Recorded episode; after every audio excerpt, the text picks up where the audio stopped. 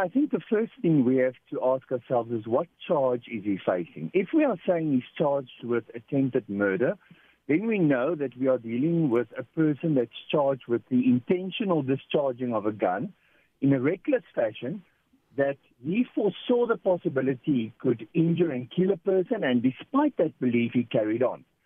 Now, if that's the test, and we say, well, listen, his defense is that I made an error in believing I was shooting at a hippo when in fact I was shooting at a person. If that is true, Albert, then that would, of course, exclude exten- uh, intention.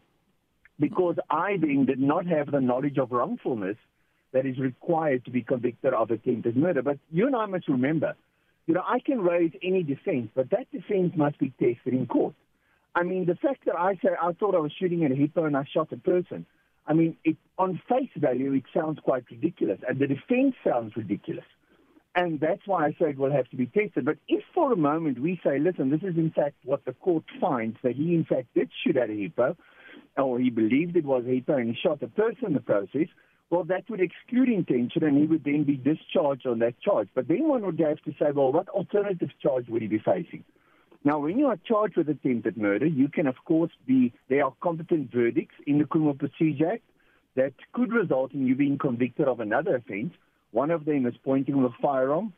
One of them is discharging a firearm in a built up area. Another one could be that I negligently discharged a firearm to which a person was injured or animal was injured. Um, so one would have to then test if, if there is an offense that requires negligence under those circumstances as a as a form of uh, mens rea, uh, then of course you would have to say that uh, he could be convicted of the negligent discharging of the gun in circumstances. But mm-hmm. in all honesty, I think the defense is a bit flimsy. And I think it will take a long day for him to convince the court, the, you know, when he testifies to say, well, listen, this is what I honestly believe. Yes. Now, the man is 77 years old, so he's fairly old. Can he still cite his age and poor vision as part of that defense, you think? Well, I, I think the difficulty is this. If I see movement, whether whatever movement that is, and now I say because of my poor eyesight, I'm recklessly discharging a volley of shots in that direction. Uh, one would have to say, well, if that is what you do and you then kill or injure a person, then I will be convicted of that.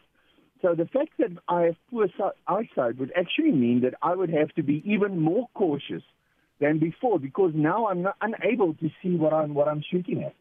So you can't just recklessly discharge a gun in the direction of something that moves just because I saw something moving. It mm-hmm. could be a child that was running past. So I would say that, of course, the fact that I have maybe uh, reached a certain age in my life and I've got poor eyesight will be a factor that the court takes into consideration. But that in itself will definitely not exonerate me, Albert. In fact, if anything, it should cause me to be, be more cautious. Let's just use another example. The fact that my eyesight is not what it's supposed to be and I'm now driving a car, does that mean I can now accelerate in every situation and just drive whilst I know my eyes are poor? No, in fact, if I drive a vehicle and my and my eyesight is not what it's supposed to be, well then either I shouldn't be driving at all, or in fact I should be driving so cautiously that I don't cause a, um, a hazard to other road users. And the same would apply with a gun. There's a big onus on a person using a gun and deciding I'm now discharging my gun to, in fact, know that when he discharges that, it's done in a lawful manner. I can't just willy nilly shoot randomly and uh, and now expect the courts to say, oh, because of your age, that was acceptable. The point was made earlier that if you have poor eyesight, you shouldn't actually have a firearm. Absolutely, I agree with you. I mean, just like in a vehicle, you know, if I poor eyesight, I shouldn't be driving. Mm-hmm. You see, when, when you're dealing with a firearm, and I always say this, you know, the fact that I have a 9 millimeter doesn't mean to say that I can now do whatever I want with it. In fact, there are very uh, strict guidelines under which circumstances I may use my firearm. Mm-hmm. And only under those circumstances may I use it. And even when I use it, I have to be extremely cautious that I'm not um, putting another person in harm's way I'm not causing a hazard to anybody else because if that is found in the circumstances that I did do it, well, then I should be declared unfit to possess a firearm. I shouldn't possess any firearms. And secondly, um, I could, of course, at the end of the day, go to jail. I remember many years ago when I was still a prosecutor, Albert, I had a matter where a person was sitting on his stoop on his farm and he observed um, a car stopping near the edge of his farm and suddenly he saw a fire starting and he decided these were people actually setting his farm alight. And he then took his hunting rifle and he shot something like 10 shots at that vehicle. What actually transpired, it was a man delivering, he was a, a breeder of dogs. He stopped on the side of the road because he lost his way. Whilst he stopped on the side of the road, a transformer accidentally um, ignited a fire on the farm. And when this person discharged the shots, he shot him through the head, right through the back of his car, and uh, the car was riddled with shots, Hmm. with holes, I beg your pardon.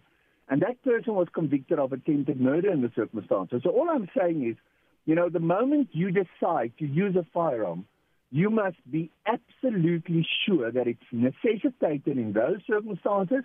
You are not the judge, jury, and executioner.